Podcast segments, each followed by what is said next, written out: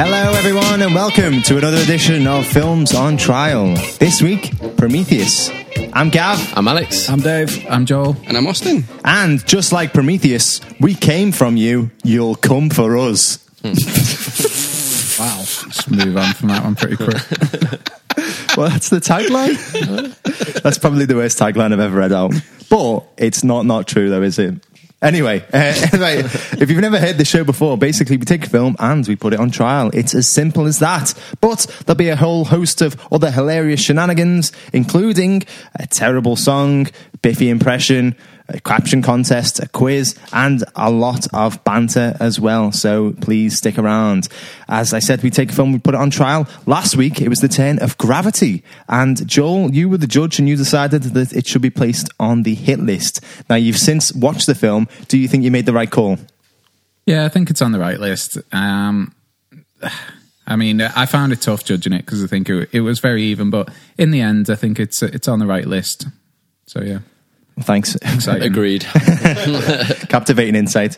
Anyway, so thank you very much for that, Joel. Before we get on to the bulk of the show, I think it's time for a little bit of news. Oh, shit.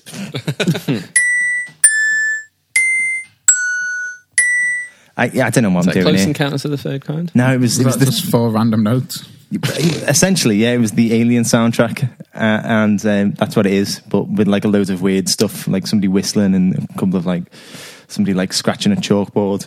If you've got to explain it. I know, I know. Well, yeah, what, what else am I going to do for Prometheus? I was going to sing a little song and say uh, Prometheus. no, that doesn't work. Terrible as well. I- We got both now. anyway, it's best of both worlds here. Right, so what we do here is we go around in a circle and we talk about the most newsworthy topics of the week. And I think, Joel, it was your turn. You wanted to talk about a piece of news that's just occurred recently. So would you like to? Um, yeah, okay. Well, I did find a small piece of news which uh, did pique my interest a little bit, and that is um, is she called Laura Dern? Uh, th- th- who's the lady that was in uh, the original Jurassic Park. Jurassic Park? Is that Laura Dern? That is Yeah, lovely. yeah. Yep. Uh, you just all looked at me very kind of uh, blank expression. Just not many people talk She's in about Star Laura Wars. Dern these Yeah. days. yeah, I'm just but, wondering but, this but is Laura Dern and Sam Neill uh, may be uh, coming back for the uh, Jurassic Park 3. But that said, um, they did say that with uh, Jeff Goldblum for Jurassic Park, uh, Jurassic World 2, sorry. And they just kind of, uh, you know, kind of tarnished his memory just by putting him in for like, what, like 60 seconds or something. Yeah. They probably- so you can't really read too much into it, but um, I don't know. What a 60 seconds though. Yeah. if if it's anything like Jurassic World 2, I'm, I guess they just read the script and was like, well, fuck that. Like, not doing it. Or they read the script and they were like, "What you want is for sixty seconds, and This we're getting paid. X amount of million. Yeah, yeah, okay. Thank you very much for that. I mean, they're, they're not doing that much these days, are they? Either of them. So it's not like it's not like She was in Star Laura, Wars. Laura? Dern was just in the last Star Wars film. Yeah, but Yeah, and she was in Big Little Lies minutes. as well. 60 seconds as well, isn't it? Yeah, Sam Neill had a good cameo in uh, in Thor Ragnarok. Stop discrediting both of these actors. I'm not, I'm not discrediting them. I'm just saying they're not. They're uh, not as complete- busy as they're these. Not like, not flat like out Jurassic. busy. Yeah, not like Jurassic Park. Yeah. They And didn't- I saw it as a good thing that there's going to be another Jurassic World. So Absolutely. Jeez. Can't wait to see that. They'll, Ah, they'll, see. they'll keep going. They're massive uh, blockbusters. Aren't I they? would rather spoon my own eyes out than have to watch another Jurassic World film. Well, Really we'll not stream that that live bad. next year. Are you having a laugh? right, anyway, right, thank you very much for that, Joel. Uh, some other news is that Jim Carrey is being lined up to play Doctor Robotnik in the big screen, big screen adaptation of the Sonic the Hedgehog video game. And I'm not making this up. You must be. that's amazing. James Marsden will star as Sonic, apparently. Jesus Christ. Wow. Seriously. Is it live action? I, I've, I've no idea. It, didn't can't be, specify. it? It can't be didn't just in a specify. In a hedgehog hedgehog costume. yeah. James Marsden in a blue hedgehog costume. You're not running fast enough, James. My word. So yeah, so uh, Jim Carrey is going to play Doctor Eggman, and uh, the film apparently is going to be released on the no, um, the 15th of November 2019. What is everybody's thoughts about this genuine piece of news that I haven't made up? See, I think when we discussed this kind of off off air, like my my first thought was when I did that uh, Super Mario prosecution. I literally made a joke about saying, "Why can you make a film about Mario when it's got little to no story?" It'd be like making a film about Sonic, which has even got less story Yeah. than the, the you know Super Mario. All he does is run around dead fast, collect rings, and jump on people's heads, kind of like Mario, but he's a hedgehog. but faster. A bit faster. so, so it might be forty-five minutes instead of the, the hour and twenty. that- We can only pray by the sounds of it. I don't, I There's a lot of good fan fiction, though, isn't there? Is That'd it good. for Sonic? Yeah, there's loads of stories for Sonic. Is We it could, uh, really? people should check them out. These aren't like X-rated websites that you've been on. I mean, what I do in my spare time is, uh, is only a small bit of your business. So yeah, and uh, Jim Carrey. I mean, I, I, I don't want to go down the whole Joel path here and say that he's been doing nothing recently, but I mean, well, I can't think of the last film he was in. The Bad Batch was he? Yeah, I did see him in the Bad Batch. To be honest, it was one of the best things about that that terrible film. To be honest with you, he, he can act. He's a, he's a good comedy actor and he's a good serious actor as well. He's quite good, but he he picks some weird projects. He really does. And Hasn't he um, shaved off his beard as well recently? Has he? I think so. Well, I did, is- hang on, didn't Doctor Robotnik have a big mustache? Uh, Massive beard. ginger, Oh, no. wasn't I know, big He he's was- moustache. going to regret that. He was bald and ginger, Ginger I think, wasn't he? stash. Yeah. yeah, so it must be a must be a cartoon then, Who's, still, wasn't it? who's your dream casting for Doctor Robotnik then? Um, Brian Blessed. Okay, mate. Thank you very much for all that, guys. very, very insightful and genuine news. Um, now we had a bit of a break last week because Ozzy couldn't find any news relating to a certain Mister Dwayne Johnson. But hey, guess what, guys? It's back.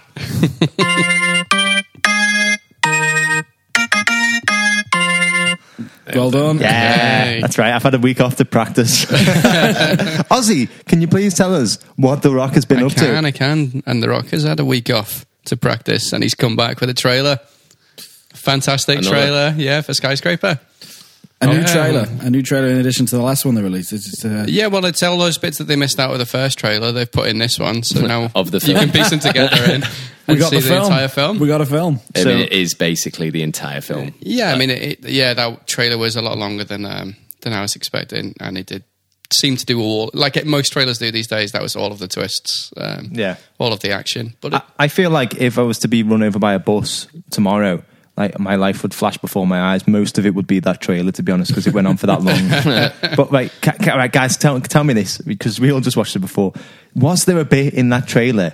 Where the Rock t- puts gaffer tape round his hands and his feet, and then climbs the outside of the skyscraper like Spider Man. Did that happen, or have I made that up? I, I may have seen there was, something like there that. was I'm not- definitely yeah. something like that happening. There was, yeah. wasn't there? There was also a moment there where I think he stopped the elevator door closing with his prosthetic leg. He did. And there was another bit where he seemed to send his his wife and his child Hurtling to down. their certain death by axing a wire that was keeping uh, hold of a, an, an elevator. And he was just like, "Hey, trust me, guys. Crash. See you later." One one bit of actual. Sorry to interrupt everyone, but I actually have some better rock news. Ooh. which I'm Oh, yeah, go on. Oh, my you haven't God. covered, and that is um, he's pretty much confirmed that they're making a Jumanji two. Seriously. Oh, oh yeah, they've already started filming, haven't they? Yeah. Or have they? Have they? Well, I don't know. I Is it- just I just saw the Rock saying we're we're making an you know we're making another one. yeah. I, I kind of think that's not going to be very good. Jumanji was. Surprises I thought that was a. Re- yeah, I thought Jumanji was a really good uh, take on it, like a good modern one. But I can't. Why would? Why would anybody? Why would he open the game again?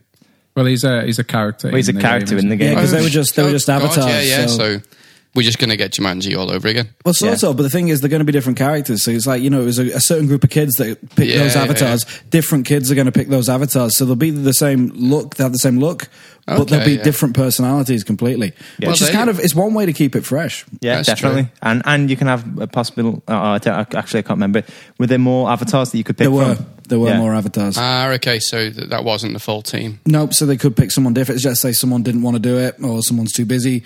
There's an e- there's easy ways around Okay, it. You know, this, this franchise could go ahead. You know, He just loves his franchises, though, doesn't he? The Rock, like he either joins them midway or he just starts them. It doesn't seem like franchises love to stay the away. rock, not the other Yeah, way yeah. Yeah. but I- I think it's interesting because The Rock had um, such a hectic schedule. He had about eight films in the pipeline or, you know, in pre production. So he's obviously had to push a few of them back. And the rumor is that maybe it's the Black Adam ones. So he was supposed to be appearing in Suicide Squad 2. There was rumors of him appearing in Shazam, uh, rumors of him appearing in his own Black Adam film. So maybe they've all been put on the back burner because of how much DC's been struggling recently. I, if I was to put anything on the back burner, I'd put those on Yeah. the back well. right. Anyway, thank you very, very much for that. Uh, I'm not going to um, play the xylophone again because I don't want to jinx myself. I got it perfect one time, and one time's enough for me, to be honest. But I think it's time for Brucey's uh, segment, and this is another film field. Introduce me. Thanks, Gav. uh, right, my film feels this week is uh, if you could be any character in any film, which character would you be?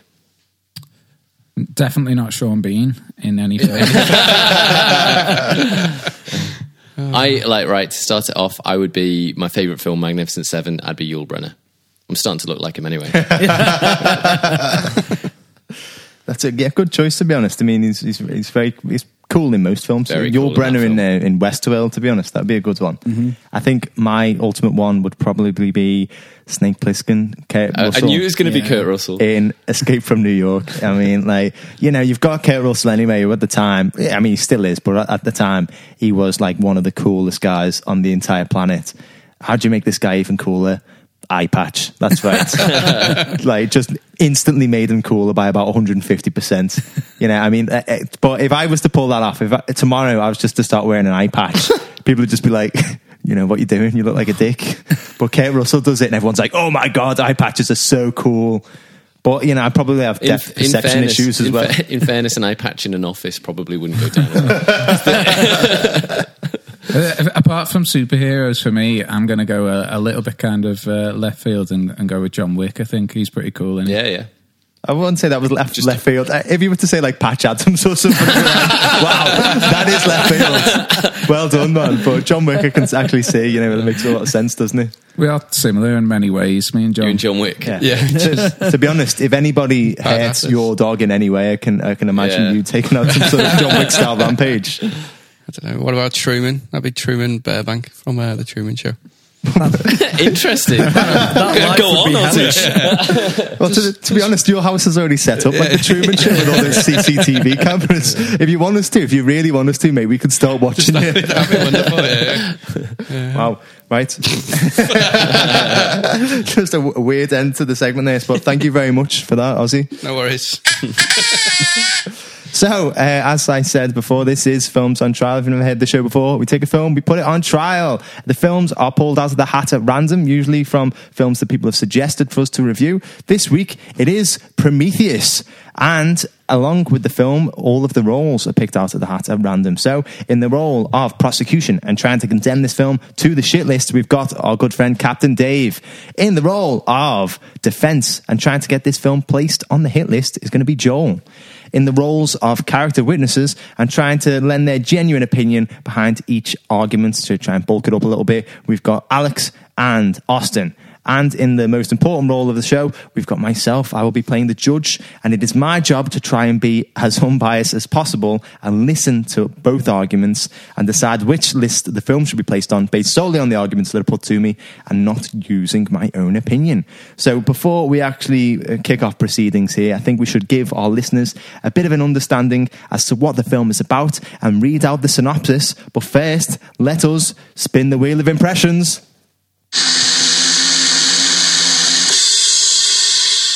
Okay, it's landed on Brucey. Hey. All right. What, am I, what, what, what should I do? Just your uh, anybody? normal, uh, well, Michael Fassbender, but your normal phone voice to your wife will probably it. It happened once. Um, okay. Just imagine you're on your phone to your wife, you'll be home fine. Oh, this is such a weird one. Following clue. uh, just posh voice, all right. Following clues to the origin of mankind, a team finds a structure on a distant moon, but they soon realise they are not alone. Wow. It's 'cause- yeah, no, I know. Of course, I'll be. I'll bring the milk back. yes, my darling. For a minute then, I genuinely did think you were on the I'm phone. just a polite man. Okay, so uh, who would like to go first? Defense or prosecution? Looks like it's me. Okay, so. Sorry, I'm g- keeping a straight face. Defend Prometheus, please. I Don't don't, to I take don't that even know shit. why I'm bothering after that. um, okay, so Prometheus for me, it's a solid monster movie with a bit of a side slice of, of drama in there. It's action packed. It's not a masterpiece in the same kind of mold as Aliens, and for me, it shouldn't really be regarded as an Alien prequel. prequel sorry, you shouldn't really think of it that way. It's kind of mysteriously singular uh, in itself. It revisits kind of similar elements. Uh, that were in the earlier franchise, except that it digs deeper into the origins, not only of alien discovery, but also uh, human creation as it pertains to the future of the human race, with kind of astounding results, really. It's the perfect mesh of old and new uh, from Greek mythology and beyond, and you'll leave the, the theatre not really being able to process what you've seen. Uh, the direction of the film is masterful. The production design is absolutely gorgeous. The use of 3D in this film, particularly, raised the bar, um, helping the medium on its journey from over promoted gimmick to genuine enhancement as kind of spaceships fly across vast alien vistas. There's a, a mix of volcanic Iceland and seamless CGI. And for me, this film is an absolute lesson in integrating CGI into an already beautiful landscape we've talked about the overuse of CGI in films, and this film has kind of got it spot on, in my opinion. Alien was claustrophobic. It was all about kind of loneliness and darkness, and Prometheus is more or less the exact opposite. It's about open spaces, the bustle. Uh, there's a lot of illuminated spaces as well, and even the interiors are on a much larger scale than what we've been used to in the franchise. Uh, the story abandons sense really in order to move things along, but it does so with tremendous results. It really makes you think as a film, and it's one of those films where everybody can draw their own conclusions from it. The best sci fi films for me are the ones that make you question everything and where you come out of the theatre kind of almost confused as to what you've seen. It gives no answers and it rather asks more questions. And one of the best scenes is when Shaw removes the fetus uh, using the medical pod, which we learn is the very first face hugger, uh, which is obviously uh, synonymous with the with the series. And then later on in the film, the face hugger is kind of set loose, attaches itself to the one remaining engineer, uh, which in turn kind of spews out the very first alien. Uh, the biggest complaint I see about this film is the amount of unanswered questions in the plot making very little sense. Um, it, it, all kind of seems to revolve around this black goo, and as I've said, the movie doesn't really do any type of job to explain what it's about or why it's there or anything like that. But it seems to imply that the engineers were infected with their own creation, the, the black goo. Uh, maybe it caused like an inner war amongst themselves, which seems to carry kind of also some sort of sublim- subliminal message uh, and there seems to be a lot of that in this film. As I say, it's definitely a thinking man's film. There's a lot of uh, kind of un- unanswered messages and a lot of uh, kind of pondering to do over over some of the uh, kind of themes in there. The engineers created humans and then they decided to destroy us, which I found as a was a really kind of interesting aspect to the film. It's almost as if uh, there's kind of like a creation kind of gospel uh, kind of side to it because they, they created humans and then they decided to destroy humans. It's almost as if they looked at you know mankind and decided you know they, they weren't happy with the direction that uh, mankind was going in, and they they felt like you know they needed to stop it before it got any further. And that aspect I thought was was really interesting. Uh, the original Alien actually received a very mixed reception upon its release, and Prometheus got exactly the same thing. And f- it's not really surprising for this type of film. If you remove yourself from all the films and focus only on the original Alien, it has just as many unanswered questions as Prometheus does. Like who sent the distress signal? Uh, what are the creatures that attach to the face? Uh, what is the giant creature on the gun? Like, what are all the eggs? There are so many questions and at the time, when people first saw it, it, it was kind of almost, almost too much to bear. And it's only now, 30 years later, uh, that the film is so kind of, uh, you know, cult classic and famous that these things are overlooked. And we live in an era at the moment where answers are, are always at your fingertips on your mobile phones. You've got the internet, and not having the answers like immediately available at the at the end of a film is kind of somehow thought of as a negative thing. But for me, not in this film. As I say, it is very much a, a, a thinking man's film, and not every film needs concrete answers. And for better or for worse, this is a film that has helped mold the sci-fi category for years to come. Well, thank you very, very much for that, Joel. Um, Yeah, actually, very good defense. Uh, so, Dave, right? Joel said, "Don't look at this as an Alien prequel. Um, look at it as its own film. In which, in this film, there's perfect direction. There's seamless CGI and landscapes. It asks a lot of questions. It doesn't have to answer them. You don't need all of the answers at the end of the film. It's like a thinking man's film." Joel mentioned about Black Goo, which coincidentally is Joel's porn pseudonym. Yeah, when you said infected by own goo, that was the name of your first porno, wasn't it, Joel? Um, so he said it's also very rich um, with themes and it asks a lot of questions, basically. And it's similar to Alien in regards to it received a lot of criticism when it first came out. So, Dave, how would you like to argue against those points? Uh, there's some points that I won't disagree with. I mean, Joel was saying we shouldn't be comparing it to Alien, and I guess we shouldn't, but you can't help it. Even while Joel was making his defense there, there were a lot of references back to Alien. You cannot but help compare the two. And when Ridley Scott set out, he approached uh, screenwriter Jon Spaihts, I think his name was. He approached screenwriter Jon Spaihts and said, I'm making an Alien prequel. and that was basically it. He said, "This is what I'm setting out to do. I'm making." I mean, he said two actually. I'm making two Alien prequels, and he wanted this guy on board to help him write them. And I think what Joel was saying about the unanswered questions and the way the plot is driven, I think this is where the film falls down. It does look good. Joel is right. The CGI is well done. Uh, what little of it there is, Ridley Scott is a, a kind of guy who likes to, to do everything for real wherever possible. He was saying about the sets, you know, that some of the, like Joel said, they're some of the biggest, uh, the largest scale sets that we've seen in this sort of franchise before. And he's right. Ridley Scott said, you know what, I actually wanted the, uh, the cast and crew to live on the sets, but uh, they didn't do it because it's a fucking stupid idea. But they were big enough that it could have been done. Um, but yeah, they, for all of its looks, for all of how, how well it seems to look, appear on the screen, it's one of those. I hate to use this term. I know I've used it a few times, but it's style over substance. And I think the big flaw in this is the writing and the plot. Joel says you don't need to have all your all your questions answered. No, but you want a few of them. And this film poses so many wide questions, some really big intellectual, thought provoking questions, and then answers the ones it shouldn't be answering but leaves you asking questions where where you shouldn't need to be asking questions. The plot is overly convoluted, and I think the problem with this, I don't think it's Jon Spaihts. I don't. I think he gets a bit of a bad write up for this. It's not his fault. It was. He said working with Ridley Scott um, was like riding a bucking bronco. He said he's not saying he didn't enjoy the experience. He liked working with Ridley Scott, but it was difficult. It was hard, and not because of the man's attitude or anything. He's not like a James Cameron type. It's just he's got so many ideas running through his head, so many different directions he wanted to go, and he would change things. He changed his mind. He'd chop and change here and there. We all know what the story with Blade Runner. You know, have we even seen the final version of Blade Runner yet? He's a man who likes to chop and change his films. Ideas come to him. He, he, he thinks of different things. For a screenwriter, although this is, you could say, oh, this is a challenge. This is experience. It's difficult and it's hard to get your point across and get a fluid, flowing plot with all the questions that you want to pose to be answered to the audience's satisfaction. And this film fails to do it.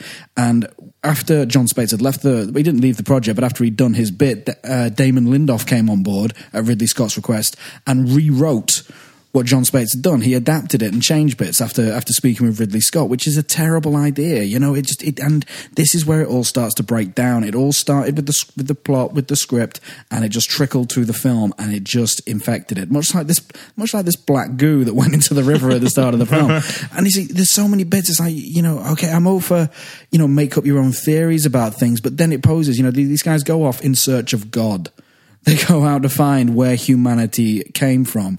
And that's the bit that shouldn't been, have been answered. They got their answer. It's like 2001 Space Odyssey never actually, it, it, raises some of the same questions, but it doesn't dare try to answer them for you. It does leave them open, and that's why people are still debating the themes of 2001 A Space Odyssey to this day. No one will be debating Prometheus. Uh, to be honest, I'm amazed we're doing it now, to be perfectly honest. no one should be debating Prometheus. It does not need this sort of, because it, they didn't even try to give you the, the tools to find the answers for yourselves. They're just not. There are so many unanswered questions in this film to the point where it is annoying. And it's, it's, if you see, if you look at a nonsensical plot like this, you know what happened to the engineers? Joel was saying. Well, we, we pieced it together bit by bit, I suppose, as we went. They were making it was uh, basically a biological weapon, wasn't it? This black goo. It, it was a biological weapon, which uh, they- they seem to have had an outbreak of it or a release. I'm not surprised because they left it in little jars on the floor. So I'm not surprised someone probably kicked one over and this infected the engineers' base, and that's what, how they all got killed off. And then it's, Ridley Scott said about the engineers. This is the kicker. This is when you knew he was biting off more than he could chew. He said uh, about the engineers in an interview. He said, "Oh yeah, I believe that 2,000 years ago, one of these engineers came to Earth to try and get humanity to change their violent ways, and he was crucified." He said, "I was thinking Oh. of." He said, "I was thinking of putting this in the oh. film, but I thought it was a little too on the nose, and I'm Maybe. glad. I'm glad Ridley Scott had that revelation." So. In short, he is a very talented director, and he is a, he's a genius. He's a cinematic genius. He's got so many ideas flowing through his head, though, that when it comes to make a straight laced film that needs a bit of explaining because the themes it's taking on are gargantuan, you need a bit of reining back in. And he's doing too, trying to do too much, and it's over ambition. And although his style is still there, the man is a great director. His style can be seen. The substance is completely lost in this instance.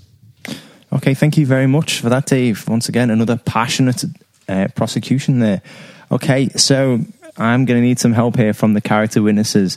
Joel has said that it's cinematic brilliance, essentially. It's perfectly directed, great blend of CGI and landscapes, and to look at it as its own individual film, not in relation to Alien. Dave said you cannot but help compare it to Alien because essentially it is an Alien prequel, and a lot of the scenes do essentially scream Alien. Uh, he says that it's style over substance, it's really weak writing and plot, and it's a bit sort of arrogant in the way that it answers its own questions about searching for God and searching for our creator, and it unan- it's got a lot of other unanswered questions. So, what do you guys think? Alex first, agree with Dave or Joel? Um, I'm probably more on Dave's side, I think, on this one. Uh, I think, you know, comparing it to the first Alien film, I found this film had a bit of. It started off quite well and I was quite into it. I thought it was quite interesting the way it set up with the engineer right at the beginning. And then I actually liked the way it was sort of like tackling sort of deeper questions. But then I actually found as soon as we got into the room with like the sort of the eggs and stuff like that, it kind of jarred with this, what seemed to me like fairly standard alien stuff from the first films. So I actually was a little bit disappointed, and it didn't really gel very well for me. So I don't think you can dis- discount it and just th- see it as a completely film on its own. It's definitely of the Alien franchise. Um, I also think I also agree with Dave massively. I think this film suffered from a lot of rewrites and not enough editing at the end. You know, at, at the beginning, like I say, I, quite, I was quite into it, and there's quite a few interesting speeches people make. But about after halfway, the tipping point comes, and it just seems to turn into an awful lot of monologue about sort of very abstract things that don't really get grounded in much. So I, I actually found I got we- worn out by the end, where I was just like, oh god, another character's talking about their you know this d- deeper look look at things and at the end as well I, I don't think there's lots of mysteries and lots of unanswered questions like joel was saying but i just didn't get the sense that they, they actually had the answers to those questions. I felt there was a lot of mystery without much substance to back any of it up. So i didn't really feel like anyone had the answers. Whereas in like the original alien you know joel was saying about who sent the distress signal you know where's it come from? I felt like there would be an you know you you, you completely know that someone's got the answer to that. It's not being told because it would be less dramatic, and it's you know it's more thrilling if you don't know these answers. But in Prometheus, I just don't feel like anyone really had the answers to the deeper questions it was building up. It was just thrown out there to give it sort of a deeper, profound meaning without anything backing it up. Thank you very much for that, Austin. Well, I uh, I'm actually on Joel's side, and um, and and I'm gonna let something out here. I'd never seen the original Alien, so I, Oh and, my god! and I didn't realize that Prometheus was part of the Alien franchise. I thought it was just like an original story that just so happened to be in space, and you know he's pretty famous for doing space Wh- stories. When did you find out that it was in the Alien franchise? Just now. at the end, yeah, at the very end. Oh right, okay, yeah, yeah. yeah So, uh, but until then, I, I didn't know, and um, I thought it was just like a like an abstract take on like the mythology. I thought it was all right, you know. It's, it's uh, I thought it was quite good. Quite a, if you think of it that way, it's quite a good take. They essentially steal fire from the gods and then get burnt. You know, it was quite Yeah. a good take. It's an you know. interesting idea. I thought it was Did, interesting. did you find it entertaining though?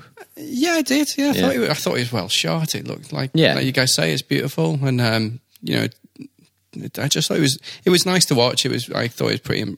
I enjoyed it, and the way Joel was saying, and I didn't see it in 3D, but you could definitely see points where oh yeah, that would look amazing in 3D because Hmm. it looks pretty good in 2D. You know, so um, for for most of what Joel said, I'm I'm behind it. There's a lot of uh, there's quite a lot of good points to back up with it. You know, it's um, yes. Toward the end, I started thinking, mm, is any of this going to get wrapped up? I'm not so sure, but then you know, it's part of a huge series, so I found out. So most of those questions are probably answered in, in another film I've not watched. so, so. Thank you very much for that, Austin. Right. Okay. So very, very contrasting opinions. Ofs. First up now for point number two. Um, are you going to be talking about characters? Characters, yes. Okay. Well, Dave, would you like to go first, please? Yep, certainly. For all the flaws in the script, you know, even a bad script can be saved by its cast in some instances. In this case, it seems to have been a stretch too far for most of them. The performances in this film are for the most part pretty dire and i actually don't really blame the cast for that it's not really their fault but the material they were working with is atrocious I think Noomi Rapace actually does a pretty good job. I think she comes away from this pretty well. She's a good actress, and I think she does the best she can. But obviously, as I was saying, it's impossible not to compare this to Alien in so many instances, and she suffers from the inevitable comparisons to Ellen Ripley, who just shows so much more humanity than I think than I think Noomi Rapace was able to because of the confines of the script. Michael Fassbender does a decent job as David as well. I will give him that one, but the rest of the cast are falling very short. Charlize Theron is essentially reduced to a caricature. Now, she's a very talented actress, and this is a complete waste of her talents. She's reduced to this sort of, I suppose, just icy and aloof is all you could really call her in this. There's not much else to go on. There's nothing for her to work with. Idris Elba is relegated to a side character essentially. He's not even given a proper personality. It, Guy Pearce is a very unusual uh, casting choice, and this is something else that we often find with uh, Ridley Scott movies, where he has an idea for certain scenes he wants to include, and as time goes by, he he either axes out the finished films or the finished scenes, or he. Ju- I'm sorry, I'm just watching a, a wrestle a man versus cat battle right now, and it's not going well. It's not going well. Cat- Cat's cat- winning. Cat's winning Cat's winning. But um, no, Guy Pearce was a really unusual choice. He really got this concept that he wanted an older Peter Weyland, um, and he wanted Max von Sydow instantly.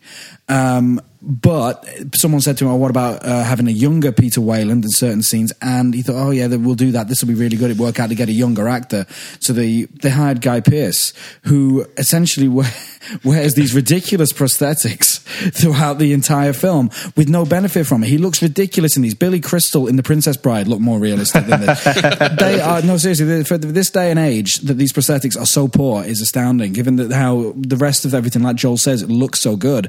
This was a real uh, swing and a miss, and you kind of left wondering why hire Guy Pearce because there is no scene with a younger version of himself at all. It's like either it got edited out after they filmed it, or they never even bothered filming it in the first place because Ridley Scott changed his mind. And as it is, Guy Pearce is just left playing the part of an 80 plus year old man for no reason. You should have just hired an 80 plus year old man and stuck with Max von Sydow in the first place. And it just goes to show how haphazard the film was. You know, I've kind of digressed away from the cast and characters, but I think it ties in to show the the kind of haphazard nature and of working with Ridley Scott. I thought the supporting cast were all pretty poor, to be honest with you. And again, I don't blame them. I blame the script. I think Logan Marshall Green uh, has a go uh, with with Charlie Holloway, who's uh, Noomi Rapace's love interest. But there seems to be this unspoken animosity between him and David, and you never really understand why. I'm sure it was explained in one of the God knows how many drafts of the script, but you're just kind of wondering why was this android programmed to feel malice? It's, I'm just I don't understand what's going on here. You got Sean Harris, who at least is bringing something original to the script by this interpretation of the uh, the geologist Fifield. Never seen a geologist played by that before. Is this seemingly incredibly aggressive punk rocker type who hates his job, hates being in space, hates people. You're wondering why he signed on for this in the first place. But at least it's original, which is what the, the film seems to be lacking. Rafe Spall, nothing to work with. Kate Dickie is is wooden as the medic Ford, completely wooden. I don't blame her. It's again, some the people say, I forget what this is called, but the sci-fi dialogue, which is just undeliverable. It gets so convoluted, the stuff you're expected to say, and there is no natural way on earth to say it. That's why Harrison Ford got so much praise for Star Wars. 'Cause It was like the ridiculous crap that George Lucas made that man say, and he delivered it like he was just ordering in a restaurant. You know that that takes real skill, but not many people can do it. And unfortunately, she fell short here. Benedict Wong completely wasted. Patrick Wilson completely wasted. Everyone's accents start to slip as well at some point. I'm not sure where everyone's meant to be from, but all in all, the cast I feel sorry for them. Um, there, there's some good actors in here, there really are, but they have got nothing to work with. Well, thank you very much for that, Dave. I completely forgot that Patrick Wilson was in it. Yeah, And uh, me too. Patrick Wilson wishes he could forget he was. Forgot Benedict, Benedict Wong was in it. man, yeah, I forgot Benedict Wong was in it as well. My word. Um, yeah, so uh, thank you very much for that, uh, Joel. Okay, Dave said that there were so many great actors in this film that were just completely underused, and some of them ended up becoming like caricatures. Some of them didn't have any backstories explained or anything.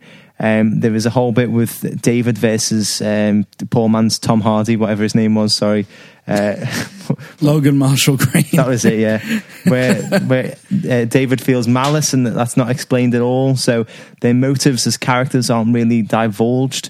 How would you like to argue that? Okay, so for me, there's one aspect of Prometheus that will leave you with a lot of food for thought, and that is the character of David the android. He's played with subtlety, depth, and a touch of weird humour by Michael Fassbender. I honestly think that in that year, it was one of the outstanding acting performances. And Ridley, uh, kind of Scott's theme of really strong, kick ass women also continues here. Um, one of the strongest elements throughout Prometheus for me is the acting of the, of the main characters. And Charlize Theron she's kind of like a very stern uh, badass kind of Weyland rep. Uh, Noomi Rapace is is mesmerizing as the mission's true believer and she's kind of the only one that wants to see it through to the end. She seems kind of weak until she faces true danger and she kind of then faces it down with almost a Ripley level uh, of bravery when she goes in like the medical pod Idris Elba, he's fantastic as the ship's captain, and he's the film's moral compass as well. And he, it does a bit more than uh, meets the eye with a lot of these characters. Dave mentioned uh, the android as uh, somebody who was kind of almost aggressive, kind of without reason. Uh, and that's something that I want to talk about here. So every, every alien movie has its android, and sometimes pretending to be human, and sometimes openly uh, synthetic and Weyland introduces David to the crew of the Prometheus as the son I never had. But then immediately he undermines this emotional connection by asserting blithely that as a robot, David doesn't have, have a soul. And then after that, we see David amusing himself by watching Lawrence of Arabia playing basketball while the crew was in hypersleep. And kind of while all those scenes are playing out, Weyland's comment almost feels a little bit like cruel rejection because you can see straight away that David does has a, have a soul and he's taken some of those comments to heart. As the film unfolds, David's innocence uh, and obedience uh, begins to feel more and more like a program he hates executing. We can almost see him grimacing under the forced smiles as he waits on the crew. The sci- scientists struggle to understand uh, the monstrous truth about the alien inst- installation. He coolly studies what they found, engaging in even more dangerous experiments knowing that his father will never leave the company in David's hands, nor even acknowledge the basic humanity of his son. It makes the robot's selfless work for Weyland kind of seem even more fraught and disturbing. However, we eventually realize that David and the aliens have got something in common. They both hate humanity for more or less good reasons, and they will do anything to destroy it. All the movies in the franchise, apart from AVP, which is a bag of shit, have played have played with this idea, comparing and contrasting the motives of the aliens and the robots. But here in Prometheus, the idea finally comes to fruition. David's arc is probably one of the, the best things about the whole film. It's the most compelling part. And I'm almost tempted to say that it's almost a movie about the, the consciousness of, of David and his beliefs and uh, kind of the that android aspect of the whole film. Uh, and that frightening aliens is just kind of the setting where a story about this kind of human robot relation kind of almost takes place. But that would obviously be doing the rest of the film a big disservice. But it does show you uh, what a great kind of character arc that that David takes. And as I say, it is kind of one of those films where you you watch it a few times and you do understand his motives and the character a lot more. I understand what Dave's uh, saying. Like maybe for on the first watch or second watch, even uh, you might you might look at David and think, why is he even being like that? But there's so many things that you that you will miss because the film's so complex that uh, you know it is it is definitely a, a multi layered kind of thing. Okay, well, thank you very much for that, Joel. Okay, so I'm going to have to ask the character witnesses here for their opinions. So, once again, very, very contrasting. Dave says that the cast can't uh, help uh, but es- essentially fall to the Paul script that's put in front of them. They've got Guy Pearce in prosthetics for one reason or another. They've got Sean Harris playing a very unbelievable geologist, and they've got a lot of great actors who are underutilized and underused. Joel says they actually it, it, they do a good job, and he would argue that the film is actually about David and David's character arc, and that the aliens play sort of like a background feature, and that you actually need to watch this film uh, several times, multiple viewings to actually understand the characters. So, what would you say? Would you agree or disagree there, Alex? Um, I'd I'd agree with Joel. I think in saying that like Michael Fassbender's performance as David is is very good. It's probably the best thing in the film. Uh, I I don't think there's quite enough there, and I didn't quite follow it all the way through. So I I, I don't. I actually, Joel, that's just that's just childish. Throwing gestures my way. Uh, I, I I think Michael Fassbender was really really good in it, but uh, the rest of the cast, I honestly didn't remember half of the ones that we were just discussing. I didn't remember Benedict Wong was Wong was in it. Um, Patrick Wilson. Uh, I, remember Charlize Theron being in it, and yeah, she was a strong, but I didn't feel there was much more to a character. Idris Elba the same. And you know, when things happen to these characters, I just didn't really care, to be honest. So I obviously wasn't that engaged. I was just quite bored by the characters. And uh, yeah, Would you say that's because emotionally you're unavailable? for Prometheus, apparently, yeah, I'd, I'd say it's possibly my fault, maybe, Joel, if that's what you're trying to say. I, I, I think the Guy Pearce thing as well, Dave's spot on. Um, there's no reason for him to be in prosthetics. You're waiting for the whole film for him not to be in prosthetics, and then he's. he's Although not. I am defending this film, it reminded me a bit of uh, Johnny Knoxville and Bad Grandpa. yeah, yeah, that, that, that level, yeah, probably a lot more money spent on it. So, uh, you know, Joel might say multiple viewings, but I was so bored that I wouldn't, you know, I wouldn't really want to watch this film again, to be honest. So I think that's lost on me. Ozzy, and would you agree with Joel or with Dave? Uh, yeah, I think when Dave's camp on this one actually. So although I did uh, enjoy the uh, the film uh, overall, I think he's right. That you know some of the script was a bit uh, tedious, a bit too much of the monologues in the second half of the film, um, and, and it didn't seem to go far. You know, there wasn't wasn't it was just too much sci-fi speak. You know, it's a bit. Um, it just felt it was hard to, to grasp. You know, you had to really follow. You had to pay a lot of attention to try and get not much out of it. So, like I said, I finished the film thinking, oh, maybe I need to watch the rest of the franchise. now I know it's part of a franchise to uh, to really understand what's going on uh, to get the rest of it. But from what I can gather, it doesn't answer any of the questions. So maybe I won't bother watching them either. I wouldn't bother adding them to the long list of films that you haven't seen. to be fair, mate. uh, okay, right. So, closing statements, guys. Dave, I'm going to give you a minute to give a closing statement and try and condemn this film to the shit list, starting from now. Okay, I don't blame any individuals involved in the making of this film for what happened. They're all very talented in their own fields, from the actors to the director to the scriptwriters. But unfortunately, well, the product they produced doesn't work. It's too leaden. The plot plot is overthought, and it's oh, it seems too like they've reached for an overly ambitious sort of film that they tried to make, and unfortunately, it's just not worked. I think Ridley Scott is a genius, but he's very very manic. Got so many different trains of thought, and in this instance, it's been his undoing. I think I'd just like to give a, a, little quote from Nick Pinkerton of the Village Voice, who I think nailed it here. He says that Scott seems a little bit like David, carefully arranging his hair in an imitation of O'Toole's Lawrence. He can still mimic the appearance of an epic, noble, important movie, but the appearance is all. Oof. Thank you very much, Dave, with about 15 seconds to spare. Okay, Joel, would you like to praise this film and try and get it placed on the hit list? yep. Your closing statement, uh, your minute begins now. This film is is typical Ridley Scott. If you enjoy any of his other films and you enjoy films that make you think and and even ponder uh, life's bigger questions, then you will enjoy this film. Even if you did or did not enjoy the previous Alien films, you will still enjoy this film. There's plenty of good acting on show. Even if you just watch it for the visuals, the visual effects are absolutely amazing. They are far beyond, far ahead of its time. Sorry, uh, they will hold up for, for time and time to come. And it's just worth a watch, even if you just want to tick it off your list. It's definitely a film that you should uh, give your time to.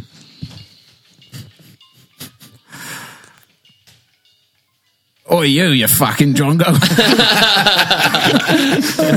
That, that was the end of the euro, I think, wasn't it? yeah. Yeah. But if you just make a gong noise Okay, and are then you we ready? can carry on. Perfect timing. Hang on.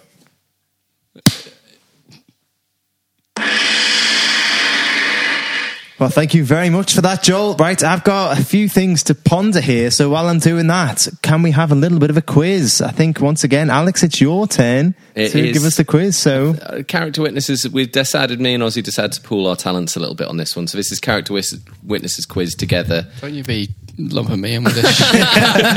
That's exactly what I'm doing here, Ozzy. That's ex- literally exactly what I'm doing here. Okay, so this is a quiz that's going to be asking you: uh, Is an alien conspiracy uh, true? As in, this is uh, something an alien conspiracy that is actually out there, or is it just something uh, me and Ozzy have completely made up? Uh, do I need to do a quiz name for this? yeah, Alien conspiracy or alien schmishmiracy? I thought. Oh, that, that sounded way better when you wrote it down. Thanks. I, I, I, I thought how I'm going to follow up Dave's gravity or cavity from last week, and I thought, you know, stick with the rhymes. it doesn't have to rhyme, man. You could say "I believe" or "I don't believe." I That's don't much- believe it. That's I, much, wa- I want to believe. much better. Right. Anyway, uh, so is is your first one? Is this a true conspiracy?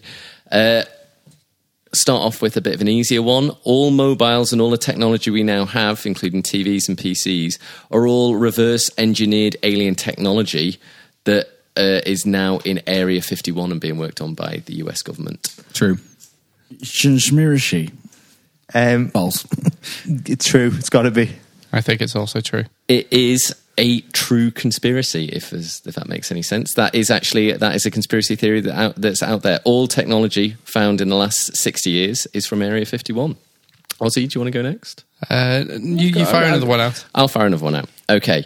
Um, there's a theory, it's a conspiracy theory that uh, aliens haven't visited um, because actually in the IS, the International Space Station, they um, broadcast a film that was so shit out there that people they thought aliens it was uh, transmission that went out by accident. Uh, and they thought aliens wouldn't want to see it because of it, and it's uh, it's Love Actually by Richard Curtis. False. False. True. False. It was a conspiracy. I'm, I'm surprised you saw through it. Love right. actually gave it away. Yeah, no, I know. Uh, right, here's another one. Um, the aliens actually live at the center of the Earth, which is hollow. They're superior beings, and UFOs are actually out there, put out there from the center of the planet to help stop nuclear wars and sto- and uh, d- natural disasters from happening. False. True. Uh, it just sounds like you're making this, these up off the top of your head, but I'm going to go for true. It is a true alien conspiracy. That is quite a big one, actually. Yeah, that is what a lot of people think. That was from me on the forums last week. Cool. Um, go on, I'll, I'll go for one. So, um, there is this a conspiracy or not? Um, that the island of Greenland is actually a gigantic UFO, and it's fortunately in a place that's too cold, so that people can't investigate it properly. False. False. False. You are correct. That is false. That was completely made up. Just made that shit up. That was made up. Okay, uh, here's another one. Um, the moon landing was faked because aliens have made Earth into a prison that we can't escape from because we're all dicks. Have you got an unhealthy obsession with aliens by any chance? I'm is going a- to go with false. False. True. That is a true conspiracy. That is a, that is another quite a big one. That yeah, a lot of people think that is uh, yeah, Is that the real wording that we're all dicks? they're all dicks. That's what a lot of people say on, the- on, on the official forums. Wording. Okay, and I've got another one. Go if on you in, want. go for it, Ozzy. So, we all know about MH370, the airliner that apparently the uh, our World Cup hosts uh, shut down. Apparently. Wasn't really shut down. It was actually taken by the aliens to investigate our technology to see how close we are to coming to visit them. I'm going to say false. I'm going to say that's a true conspiracy. I'm going to say it's false. Uh, true. It's false. I just made that up off the top of my head. on. Okay, and uh, the last one, uh, going on a little bit about what you know you touched on before, is that Jesus was an alien as part of uh, has supernatural powers that explains all of his, you know, walking on water, changing uh, water into wine. Uh, he was the son of God, yes, but God's an alien too. and actually, they're part of a race of aliens that include Buddha, Krishna, and Confucius. True. True. True. Probably true. That is a true conspiracy. Well done, guys. Well done. Well done. Thank you for playing Alien Conspiracy or Alien Schmishmiracy. The thing is, is that there there might be somebody who listens to this and like, why are they all laughing? You know? of course, that's true. Yeah. Anyway, anyway, thank you very, very much for that, Alex. Uh, right, so it has been more difficult to actually decide this uh, this than I thought it was going to be, and that's because Joel, you put up such a good defense. And sorry, I'm trying to ask Austin to pass me my phone, but like for the life of me, it's just not getting any of it. Definitely think like to be fair, a thumb and a little That was pinky is the best sign way of doing it. They were the absolute worst You just universal signs. threw a for phone pencil at his leg.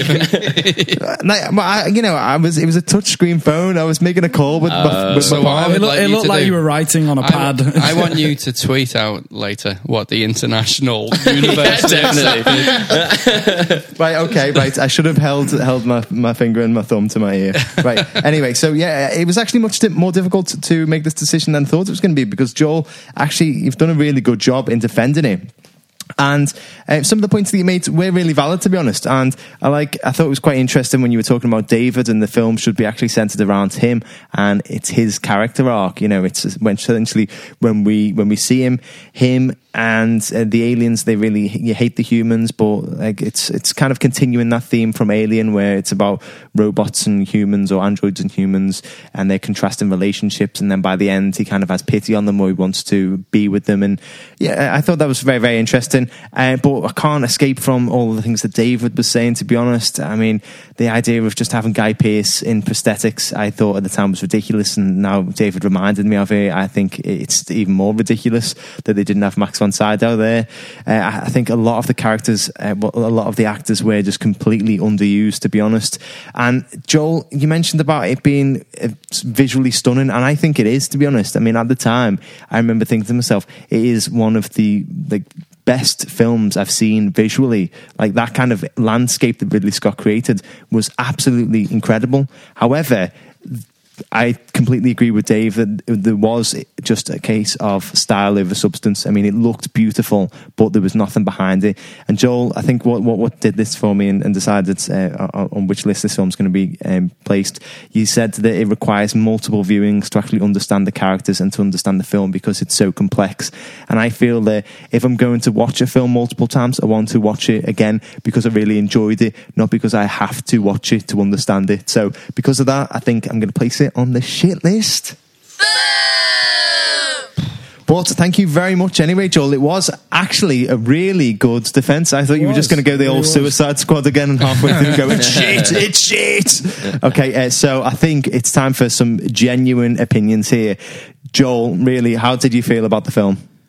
Um, well, just to counter one of your points there about multiple viewings, even though it's already on the shit list, if you think about a film that we reviewed recently, like Watchmen, how many of us hated that like the first one or two times that we watched it and then genuinely liked it afterwards? but, but it was only the second time around. Yeah, I've actually But- seen Prometheus four times. But and here, um, yeah, ju- I just want to kind of touch on one of the points Dave made, which is like there's too many questions, and that there's one thing that I read on the internet. Like I was looking at all these theories, and um, it's around the character of Charlize Theron. Dave kind of mentioned that she's just kind of like this hard faced uh, character, and there's a theory.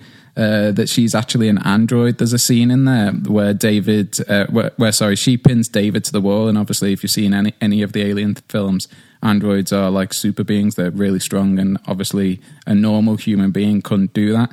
Uh, she also has like little to no emotion, all that type of thing. So there's there's a, there's this big theory that she's an android. And I found a clip on the internet where somebody basically says, "Is there other androids apart from David in the film?" And Ridley Scott basically refuses to answer it and it's it's that that really kind of pissed me off because it, it's hmm. almost as if like there's so many questions he refuses to actually answer any of them and he just leaves everything up to the viewer to decide but that said, like uh, when I watched it, there are loads of stu things that I missed, which I did actually quite enjoy. I just feel like it was a little bit of a, a missed opportunity. It could have been so much better than it is. But that said, like I think I can't remember who was there to be honest because I blanked it from my, from my memory when we I all was went to there, watch it. unfortunately. I think Gav was there, but the first time we all went to watch it, we absolutely all hated it. But I think a lot of people actually like this film, and a lot of people, um, y- you know, enjoy the film. So I don't think it's as bad as some of us actually make it out to be. So you agree with what you were saying? I agree with what I was saying, but I also agree with what Dave was saying. Thanks for that, man. Diplomatic. D- Dave, your honest opinion? Um, I, I'm pretty much meant what I said. You know, I'm no stranger to blagging for my arguments, but in this instance, no, with regret, I, I meant what I said. I, d- I did appreciate a lot of the points Joel was making. Though that was a very good defense, and he, he wasn't wrong on a number of points. But I still think, all in all, the plot is so convoluted, and it just it weighs the whole film down. It's like it's like lead. It's just too heavy Yeah. to move. So I, I've actually seen this film four times, and I don't know why, to be honest. But every now and again, I do think to myself, it can't have been that bad. Uh, You know, I, I agree with what you were saying before, Joel. You know, like actually, maybe enough times passed, and on a second or third or fourth view, and I can go back and I can understand it a bit better. But uh, no, each time it, it just seems to be getting worse and worse, to be honest. I, but I do. Well, I'm going to have to watch it again to see if, if the opinion was genuine for for next week. But I, I will let you guys know if it has become better over age on the fifth viewing anyway. right. So higher or lower than last week's film, which was Gravity. Lower. What, what was Gravity's figure? Fucking hell. We watch, we ask, ask this question every week. When you say higher or lower, just give us the fecking score. Seven point eight for Gravity. Uh, Lower. lower. Lower. Lower. Okay. Uh, any guesses? Seven point one. Six point eight. 6.7. 6.2. Uh, Joel's closer, to be honest. 7.0 out of 10 on IMDb there. Right, well. Uh, Right, so, and just before we call a close to the trial, it's time for a bit of a caption contest. So, as per every week, I've taken a still from the film and I've asked all of our friends and followers on Twitter to supply a caption with the winner being in with a chance of winning a delicious frog shaped chocolate treat. So this week I've taken the still of the angry uh, engineer ripping David's head off. So it's mid uh, decapitation essentially. And this is by far the most popular caption we've ever had on the show. Are they, Uh, are they all relevant? Uh, Sometimes we get a lot of caption entries that are actually just people saying, "Oh yeah, yeah, nice work." No, I, I think we get trolled quite a lot as well. yeah. no, I, I, yeah, I think these all are relevant. To be honest, I, I, I won't even say. Do you want to guess how many? I'll just tell you, and I'll try and quick fire most of them off. Cool. Twenty-two Wow. different captions. Wow. Okay, right. Number one. Well, there's the problem. Um, no wonder your drain was clogged. uh, number two. Where's the beef? Uh, number three, okay, but do you know how they get the caramel in the caramilk bar? Number four, huh? So this just comes right off then. We've got another one here. The visual interpretation of the plot. Done. Um, oh, uh, uh, quick calling me Charles. Another one. This Pez dispenser is broken. Um, there's a, a lot of them are going with the very obvious "I love a little head" one. Um, we've got uh, the day I found out they cancelled Ash versus the Evil Dead. Bald man goes berserk at a fifty percent off sale in the wig shop. That one was from Alex. Oh man, oh man, I need to clean my sex doll more. Uh, g- get your coat, you've pulled. Um, Jesus, what if I would have said tails?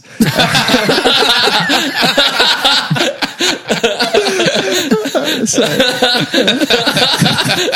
There's one, there's one here, um, the, the Prometheus pinata. Um, there's got to be an idea for a good alien sequel in here somewhere. Uh, I'd make a decapitation joke, but I don't want to get ahead of myself. Hey. this is empty. Where's my prize? Uh, uh, heads it is. I win. Uh, I think I think what would you do if- if I'd have said tails? Yeah, I'm going definitely with for tail- me, I'm going for me. tails. And I like the visual interpretation of the plot. Yeah, but, um, I'm, I'm with Dave as well. So split down the middle. Split Gav. down the middle, and um, you know what? I think th- we had so many good ones, and you- those are the two that you've picked. So I think Freddo for both. both of them we win it. say- Yeah. Uh, And so it cost me a fortune. so welcome to uh, well done to the two dads review podcast with Jesus. What if I had said tails? And what was the, oh, okay? And yeah, congratulations to Nerdisms, the DDB comics guy for the visual interpretation of the plot. You guys have both just won yourselves a Freddo. Okay, right. So, just to say before we close this uh, off, we have pulled the next film out of the hat at random, and it is a good one. We are going to be reviewing Donnie Darko. And just like the film, we've pulled the roles out of the hat at random. So, in defense of Donnie Darko, is going to be my good self. In the role of prosecutor is going to be Alex. In the role of judge, it's going to be Austin. And in the role of character witnesses, we've got Captain Dave and Joel. So just before we say goodbye, I just want to say thank you very much to everybody who's listened to this show and to all of our other shows. You can catch our future shows and all of our back catalogue on any of your podcast platforms or on our website, filmsontrial.co.uk. Also, why not check us out on Twitter at Film Trials and you can suggest a film for us to put on trial. We will put it on the hat and eventually get round to putting it on trial. Also, while you're there, why not check out our graphic designer and our music producer at the underscore quirks, Winston Sang, and at Aussie Ray, Austin Ray, obviously. Also, why not check us out on all the other social media platforms, including Facebook, YouTube, and Instagram, Films on Trial. So, there we have it. Prometheus has been put on trial, and it was a very civil one at that, surprisingly, but it eventually ended up on the shit list. So, we will be in your ears next week with whatever I've just said, Donnie Darko. Goodbye, everyone.